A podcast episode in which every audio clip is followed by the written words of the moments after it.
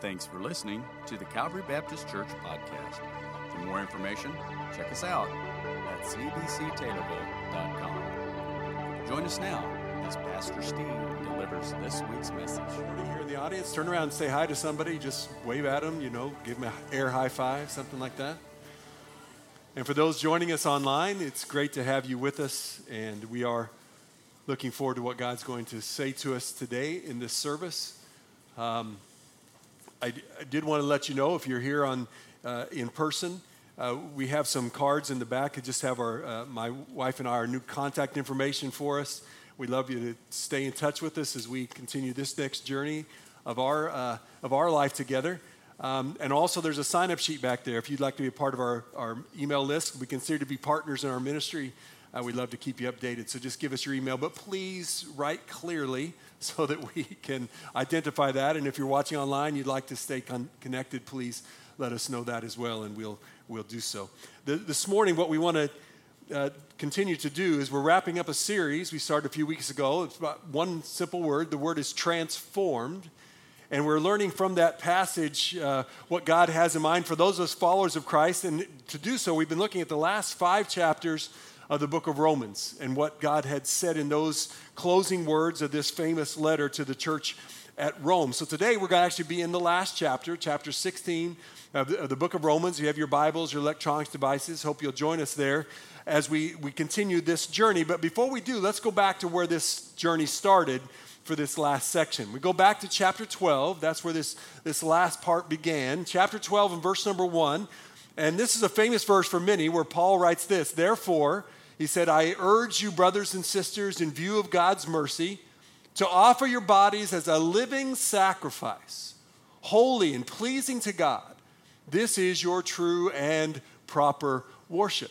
He's telling us that those are the first 11 chapters, those of you who have received that grace of God, now here, here's the way that the life is meant to be, that you're to, to offer that as a sacrifice. This is what you were meant to be. This is, this is how you were meant to, to operate now as God's people. And then he tells us how that works in verse number two when he says, And do not conform to the pattern of this world, but be, say it with me, transformed by the renewing of your mind then you will be able to test and approve what God's will is, his good, pleasing, and perfect will. It all comes down to this is how God has designed you, this is what God's plan for you is. Present yourself to Him. It's all about God. It's all about what He has in mind for your life, which then is very appropriate when He takes what we're going to look at today, the, the last part, and back, actually the last section of this passage, the last section of the book of Romans, chapter number 16 Look how he ends this very famous letter. Verse 25, Paul says, Now to him who is able, and then he goes on in verse 27 to the only wise God be glory forever through Jesus Christ. Amen. And that's how this famous letter comes to a close. With this idea of everything has been leading up to this point, of that is it's it's here, transformed, your life being different, but for a specific reason, for the glory of God. Which brings us to our theme today. The idea is transformed to God be the glory. Here's what we got to remember this transformed is what God wants our lives to be. This is how we should be operating as God's people. But we ultimately remember it's not even about us. It's not so that we enjoy a, a bigger, better life. Some of that comes with results. It's not, that's not the point. The ultimate goal is for God to receive the glory for Him to be glorified through your life, through the fact that He saved you, He's transforming you, and now that brings glory to God. And ultimately, that's how this, that what this book was all about, is bringing glory to God. God is transforming you if you're His child. He, he saved you by His grace. You're being transformed, you're being changed from the moment you receive Christ and throughout the rest of your life. In fact, one of my favorite quotes, and I've used it many times, so if you've been here, I'm sure you've heard it, but one of my favorite quotes is simply this that God loves you just the way you are, but He loves you too much to let you stay that way. He loves you, He accepts you as you are, but as you receive Him, He begins to change you from the inside out, is what we all need. And He begins this process in our life, all ultimately, all for His glory. Now, that's that's what we're going to talk about in this passage. But I have to be honest, personally, this is a very fitting passage as God has led us there. And it, And I truly believe it wasn't by accident we came to this passage on this day. If, if you've been with us, we've been in the book of Romans for a couple of years, taking it in section by section, and we actually were going to finish it last year. But there was 2020 happened. You remember that? And so some things changed. Plans seemed to kind of change. So this year, our goal was to end, 20, uh, end Romans in this year, 2021. And it just, the, the impeccable timing of God takes us, I believe, to this very appropriate section of Scripture as we as we end our tenure here as pastor at Calvary and we see what God's going to do in, in the time ahead. So as I read through this book, this may be a little different sermon than I've preached before, but I hope you see what I think God has shown me as we look through these last these last passages. So we're just going to kind of unpack this chapter. And the first thing I want you to get is as I read through what Paul says, he begins with this I want to, and this was what Paul's goal is, just to say hello to some very good friends. So there's some dear friends that Paul's going to mention in this passage. So if you've never read Romans 16 before, I remind you of that. And, and as you read through it, it's probably one of those. How many of you ever get to the list of names in the Bible and you just kind of skip down till the names are over? Come on, be honest. All right, we all do that. Okay, uh, be, partly because you can't you can't read them. It's like I don't I cannot pronounce them. Right, so you just kind of. I, I hope you won't do that this morning because there's some very very powerful truths that we learn just in this list of names. It, Paul does this. He spends a considerable amount of time at the end of this letter mentioning specific names, specific people. But that's not unusual. Paul has done that in a lot of his letters. He kind of ends that way. That was kind of a common way to bring it to a conclusion. But it, what we're going to find here is it's not only the, the sending of the, the greetings, which he does, it's from he, the, the writer, and usually from the people that were with him, some others who may be in the same room as he's writing this. He's sending greetings to them. And so that's kind of how he wraps it up. But start in chapter 16 and verse 1, he commends a particular lady to this church of Rome. He actually is giving them, giving them a, a, way to, to respect her. And so, best we can understand, this was probably the person who delivered the letter to the church of Rome. It, this was remember they didn't have the postal service back then and didn't have email so there had to be a hand delivery and and this lady and here's who we'll, we'll find her name this seems to be the one who was carrying the letter here's how the bible tells us it says i commend to you phoebe our sister who is a servant of the church in Cenchrea, that you may receive her in the Lord in a manner worthy of the saints, and assist her in whatever business she has need of you. For indeed, she has been a helper of many and of myself also. So, very simply, we have apostle seal of approval right here, right? Here's Phoebe, and she needs some credibility because she's obviously bringing a very important letter to these people and so there has to be a reason why we should listen to her or why we should accept this from her. So Paul is giving this, this, this recommendation. As far as we know, the Bible, Phoebe is only mentioned in this verse. But in just a few words, Paul gives her this glowing recommendation. Look at some of the ways he describes her. He, my, my sister wasn't a family thing like blood relation, it was the family of God. She's my sister in the faith. We're in this, we're in this thing together. We're, all, we're in the, she and I are, we're on the same team. Then he refers to as, as the servant, Phoebe. Servant's a, a common term in, in, the, in the scriptures. It refers to those who serve the Lord, minister together. But this particular word for servant also in several places carries kind of a, an official title that within the, it seems like in the church of Cenchrea, she had some kind of a, a title. This is the same word that's used for the men, for the deacons. So there was some kind of official capacity that she had in the church in Cenchrea. But then it refers to as the helper.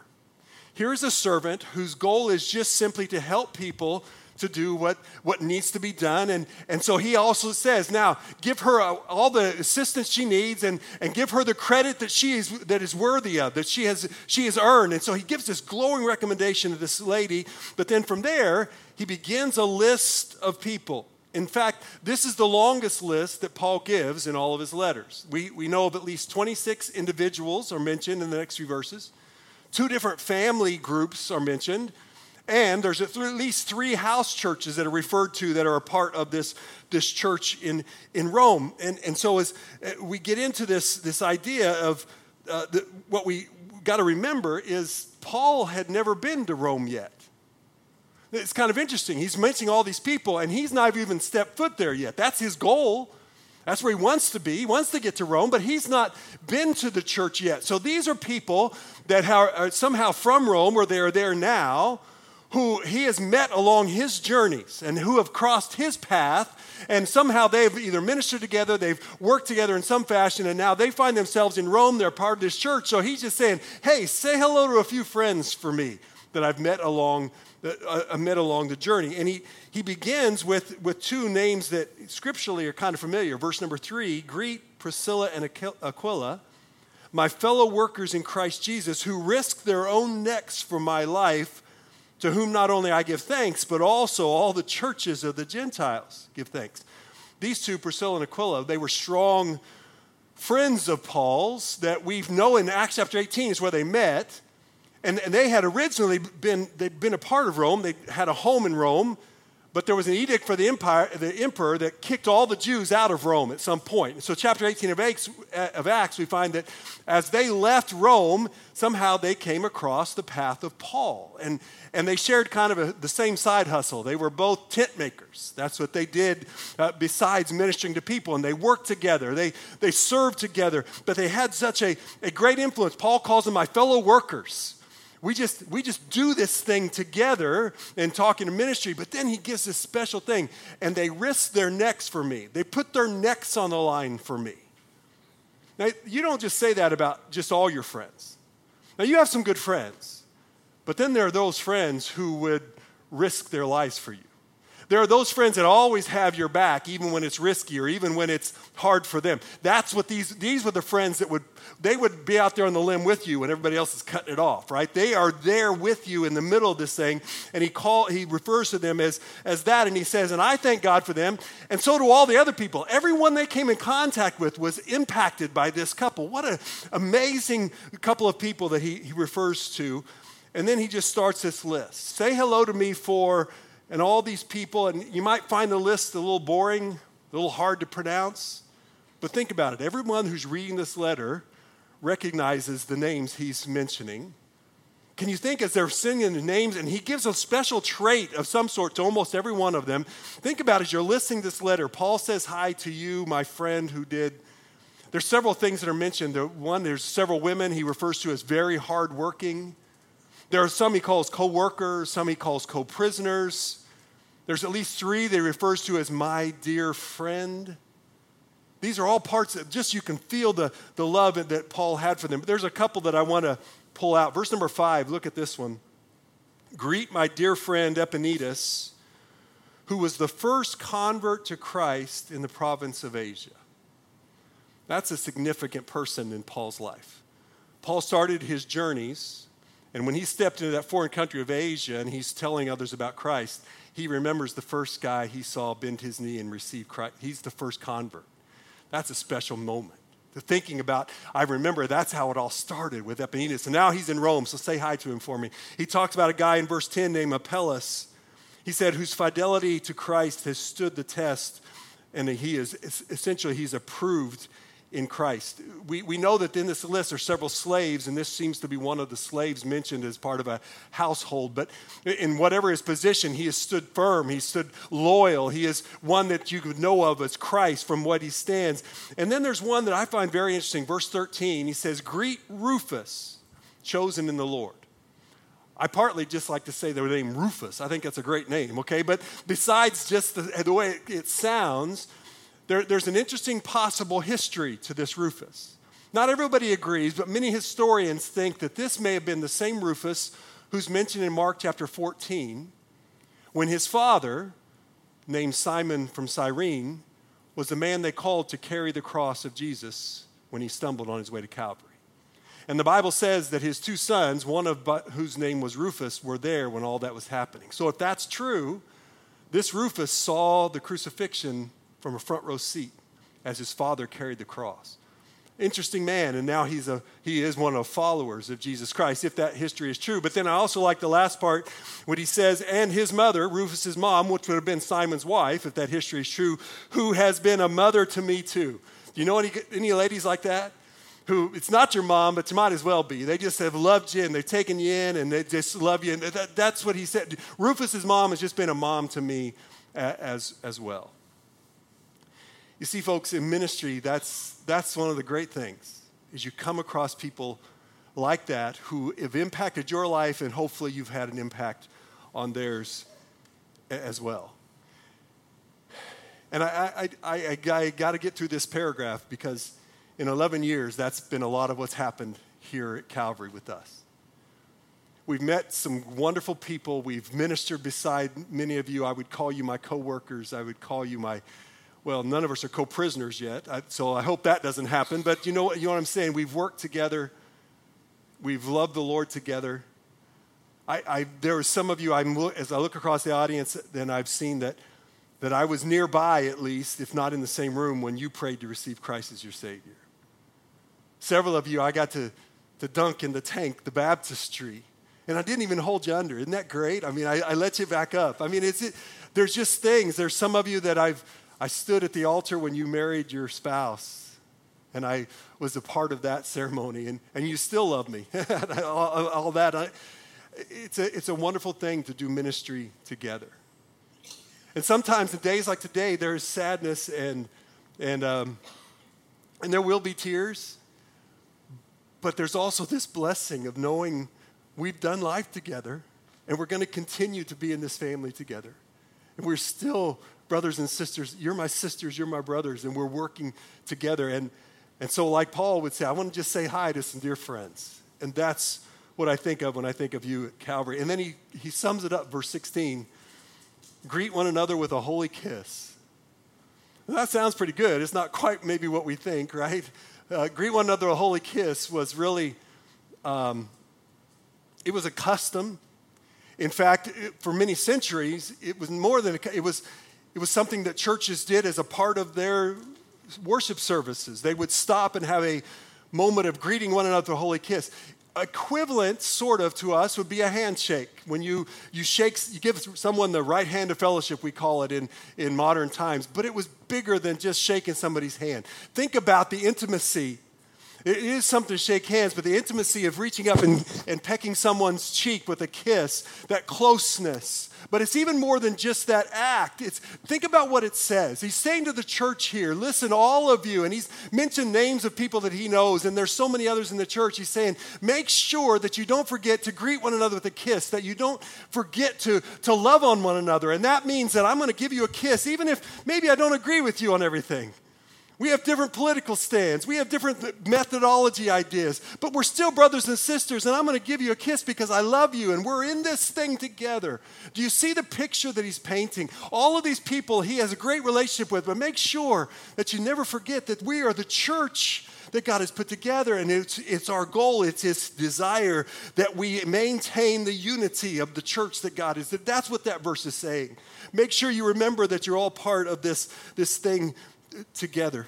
As we've talked about this last few weeks and how critical and important this is, remind you of Romans chapter 15, verse 5. Paul said, May the God who gives endurance and encouragement give you the spirit of unity. Or maybe your version says that same attitude toward one another that Jesus had. Yet, spirit of unity. Why? So that with one mind and one voice you may glorify the God and Father of our Lord Jesus Christ. Remember that whole point of what today is? We're here to be transformed, to give glory, the glory to God. You are to do that individually if you're a follower of Christ. Your life should be giving glory. But do you see what God is saying? It's bigger than that. God designed for his people to give glory in unison, in unity, in harmony, that together, in spite of our diversity and differences, that we love each other. And together, we, as we talked about, with many people speaking in one voice, saying, God is God, giving glory to God together. Is, that's how important this idea of unity is. We've talked about several pictures over the last few weeks. I'll remind you, in case you haven't been here, we talked about the, the Lego picture and each of us being a, a separate piece of something bigger, that God is building a temple and, and He has a place for us and it's something that He has designed for us. And then we talked about coffee, right? And whether you're the beans or the milk or the, the idea is a grand creator takes this cup of unity. He mixes us together to do something bigger than ourselves when we come together to be used of Him. Last Sunday we talked about the, the rowing figure, the, the Olympic rowing team, and this symbol of having your, your oars in the water at the same time and going the same direction in the same synchronicity, all of those things, and how important the unity of the church is and how God is designed. And that's some of Paul's greatest things of these last few chapters. But today I want to add one final picture, and that's the picture of a puzzle. And actually, this puzzle that you see is a picture. There was a picture that a man in, uh, in Taylorville, his name was uh, Robert Johnson, back in 1996, he, he painted a portrait of the buildings of, of Calvary. And so, several of you have autographed copies, a beautiful picture. Well, we took that picture and we made it into a puzzle. Because the idea of a puzzle is very, very important. Very, when you think about unity, you think about the idea that, that this, the, the, the church is not a building. The church is the people that, that make up the building. We all get that, right? So, what we have is this church is made up of individual pieces to this puzzle. And you're a part of this church. You're an individual piece of this puzzle. And every piece is unique.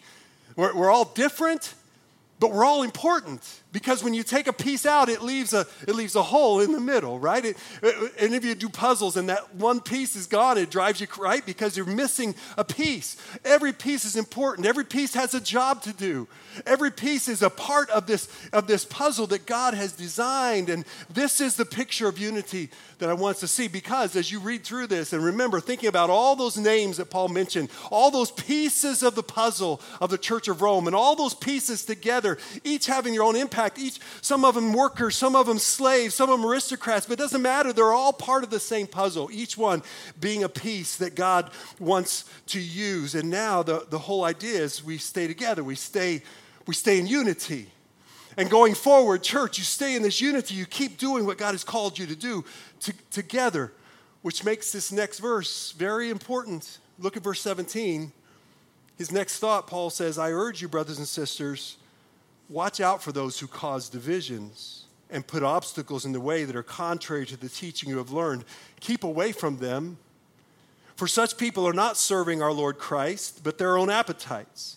By smooth talk and flattery, they deceive the minds of naive people.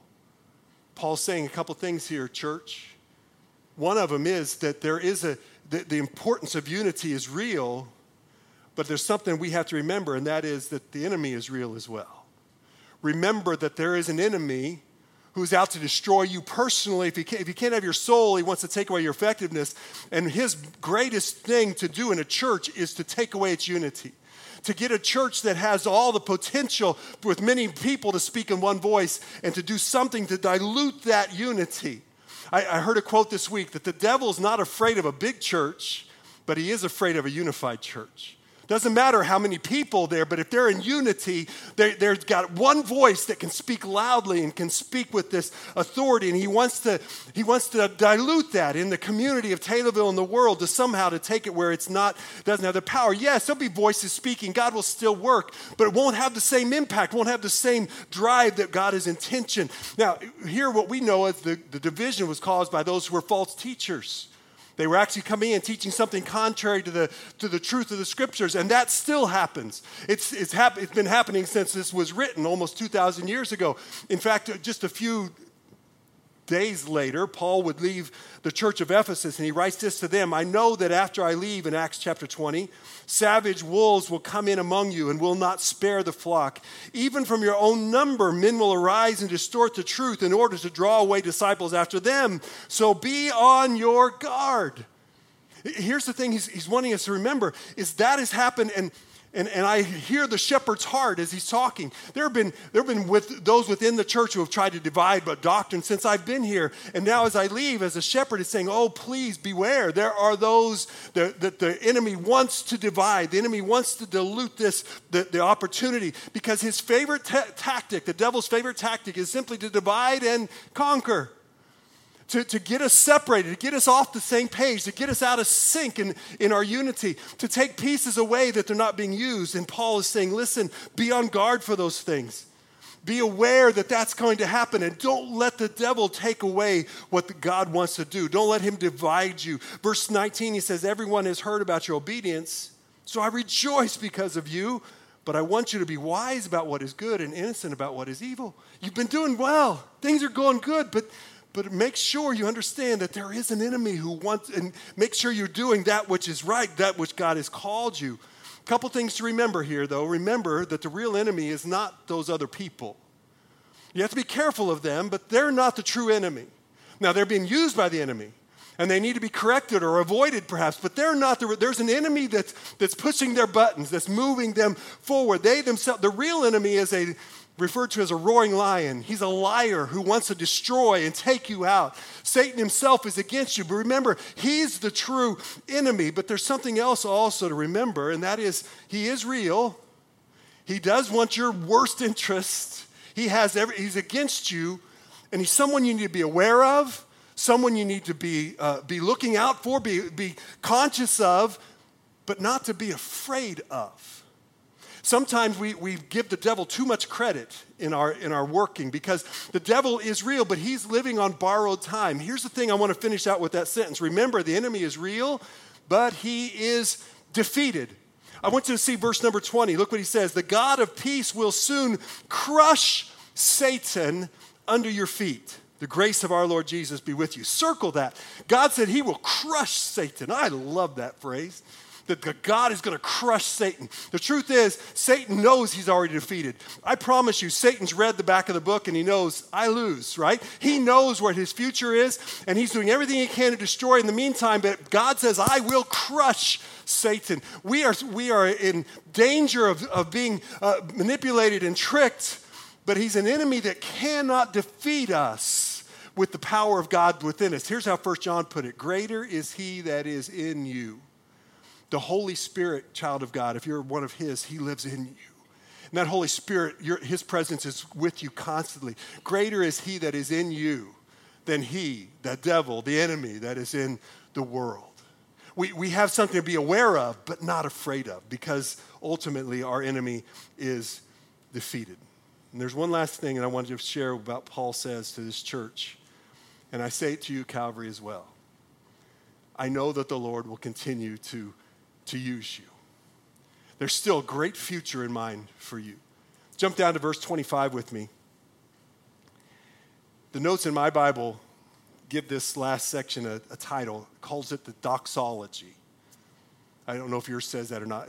You've heard that word, some of you, doxology. It's, it's a, sometimes it's a hymn that, that churches use at the end of their service. It's a very fitting way to end this book.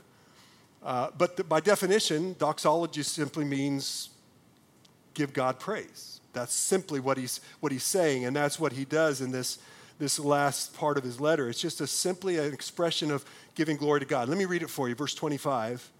Now, to him who is able to establish you in accordance with my gospel, that gospel is the message I proclaim about Jesus Christ, in keeping with the revelation of the mystery hidden for long ages past but now revealed and made known to the prophetic writings by the command of the eternal God, so that all the Gentiles might come to the obedience that comes from faith. Verse 27 To the only wise God be glory forever through Jesus Christ. Amen. Now, obviously, the point is to give praise to God in these verses.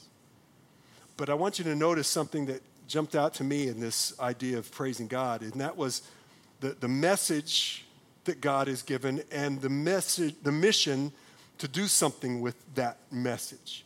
Notice what he talks about in those verses is the gospel. The gospel is basically the theme of the book of Romans. He says it from the very beginning. In fact, chapter 1 and verse 16, Paul said, I am not ashamed of the gospel. It is the power of God that brings salvation to anyone who believes the gospel that he talks about, and that's what he spends the majority of Romans talking about, is how he explains the gospel. And here's in simple terms what the gospel is Romans chapter 3, verse 23. All of us have sinned and come short of the glory of God. All of us start on equal footing. We're sinners before a holy God. When we talk about bringing glory to God, you realize that before Christ, you don't even have the ability to bring glory to God? It's not within you to bring glory to God because you're a sinner before a holy being and creator. So he says, We're all sinners. We all fall short. There's nothing we're going to do to earn that. And that's where we stand before him. And that's bad news until you read the next verse, verse 24. He goes on to say, All have sinned, but all can be justified freely by his grace through the redemption that came by Christ Jesus. The death, the burial, and the resurrection, that is the gospel. And that gospel is what takes us from our, our, sin and allows us to have a relationship with God because his, his blood cleanses us from our sin. He paid it all, as we sang earlier, and it gives us the opportunity to have eternal life and our sins forgiven. Here's a question I believe I've asked, at least in some form, every Sunday I've been here Have you received that gift? Has there been a point in your life when you recognized that you were a sinner and you came to know that Jesus died and rose again for you and you received his gift, you received his forgiveness, you became one of his kids? Has there been that moment in your life? If not, why not today? Why not today receive the gift that that's the gospel. That's the message he talks about. But did you notice in those verses he also then talks about a mission. And that mission is that this gospel was not just meant for you to hear, it was meant for you to receive and then to take it to somebody else. His point was all the Gentiles need to hear this. The whole world needs to hear this gospel. And so, if you're a follower of Christ, Jesus saved you by the gospel so that you could then receive that and then take and share that gospel with somebody else so they too could know Jesus Christ. It's the message and the mission that never changes. And he knew that this church was going to continue to go forward and do that in Calvary. I know that's what you're going to do. God has been doing a work in your life for all of these years, and He's going to continue to lead you and bless you. Since 1946, there's been a, a church in this, this city that has been sharing the gospel and has been receiving the gospel and been taking it to people. And it, that mission has never changed and it will not change. It's still what God has for you. You have this incredible history, but you have an exceptional future in front of you that the same God who called you and has been using you is still got a plan for you. He's got a plan for each of our lives individually and for you as a church. And I believe with everything within me that God is going to continue to use you. But you may say, well, how, how do I know that's possible? Let me go back and read this verse again. If we go back, he says, To him, God, who is able. And, and I want to just stop there when he says that, to whom, to, to him, that's God, who is able. And what he's saying, uh, you'll see that verse in a minute, but when we get to that, that, that God who is able, and if you stop right there, that says so much about God. He is able. He is he is able to do anything. There is nothing too hard for God. There is, he is able to do whatever he needs to do in your life, in this church. God is able. Never forget that. Just very simply, if we did, if we just stop that verse there, God is able to do whatever he needs to do. And then in the last part of the verse, the only wise God, he says, to him be the glory. So here's what I'd like us to do today let's write our own personal doxology, our own expression of praise to God. And let's take that expression that we just talked about to God be the glory. But in that middle part, I want you to fill in the blanks with whatever you know about God today to offer him praise. I mean, we could give you the example that Paul did to God, who is able and who is all wise, be the glory. You, get the gist? Now, let me re- give you some examples, but you fill in your own blanks. Now, let me give you a few examples of maybe we could say, to God, who knows everything about me and loves me anyway, be the glory. To God, who sent his son as the atoning sacrifice for my sin, be the glory to God who placed his spirit inside of me to comfort me and teach me and lead me, be the glory. To God who allows us to know each other as family and will always be in the family, be the glory. To God who works in us and allows us to work together, be the glory. To the God who has already defeated and will ultimately crush Satan, to him be the glory. Amen? To God be the glory. To God who has made us more than conquerors through Christ in us, be the glory. To God who will never leave us or forsake us, be the glory. To God who will finish the work that He started in your life, be the glory. To God who is able to strengthen and establish you to do His work, to Him be the glory. You get the idea? Let me give you a chance this week to just take that phrase and fill it in. Start your day to God who, and you fill in the blank, be the glory. Spend some time just honoring God for who He is and what He's designed to do in your life. I want to read one last verse. I've made it kind of a pastoral prayer in leaving you as a congregation, Ephesians chapter 3, verse 20. Now to him who is able to do immeasurably more than all we ask or imagine. He's able, according to his power that is at work within us, to him be glory in his church, in this church, in Calvary Baptist Church, and in Christ Jesus throughout all generations, forever and ever. Amen. With that, as we bring this part of our service to a close, uh, I want to end in a very similar way, first of all, that we do often, and that is I want to encourage you to respond to what God has said to you today. I'm going to pray for you in a minute, kind of my last prayer on a Sunday as your pastor, but I want you to think what has God said to you and how can I, what do I need to respond to? For some of you, maybe it is to receive that gift. You've heard this over and over again, but you need to receive that gift that, that brings salvation and know Jesus Christ as Savior. Is that your response? Or maybe as a follower of Christ, you need to think about how am I doing with the brothers and sisters? How is my, my part in the unity of the church? And what do I need to do to continue on? Or what is my part in the puzzle? And am I, am I fulfilling that? And, and God, just help me to do what you've called me to do. What is it that, how has God spoken to you? What are you going to do in response? But there's one other thing I want to do today that is a little bit different. After I pray in just a moment, I want to encourage you to take a moment and just come here to the front and take a piece out of this puzzle that represents Calvary Baptist Church. Take a piece and understand that that represents me. I'm a, I'm a piece of this.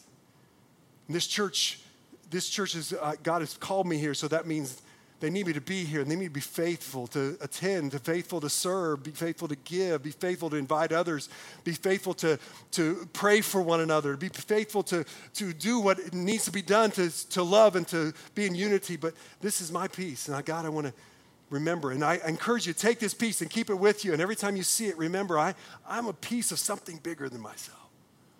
I'm a piece of God's church that He's able to do something amazing in maybe after you take your piece, as you slip off the side, maybe you want to take a time and pray and pray for the church, pray for one another. But I encourage you to, to do just that. I'm going to take a piece because you may not see my face all the time, but I'm still a part of this. We're still together in this work. So let me pray for you, and then let's take a time and reflect on what God has said to us. Father, thank you. Thank you for your word. Thank you for being with us this morning. Thank you for the past 11 years that you've allowed us as a church family to work closely together. But I'm thankful for my friends and loved ones here. Lord, I pray for their protection. I pray that they are aware and they will be aware of the enemy's attacks, but Lord, that they, they'll march forward with confidence, nothing to be afraid of. But Lord, I also just pray you'll continue to use them, guide them. Give their leaders wisdom. Give them specific guidance to do what you've called them to do. Thank you, God. I encourage you to come and join us and take a piece of the puzzle today.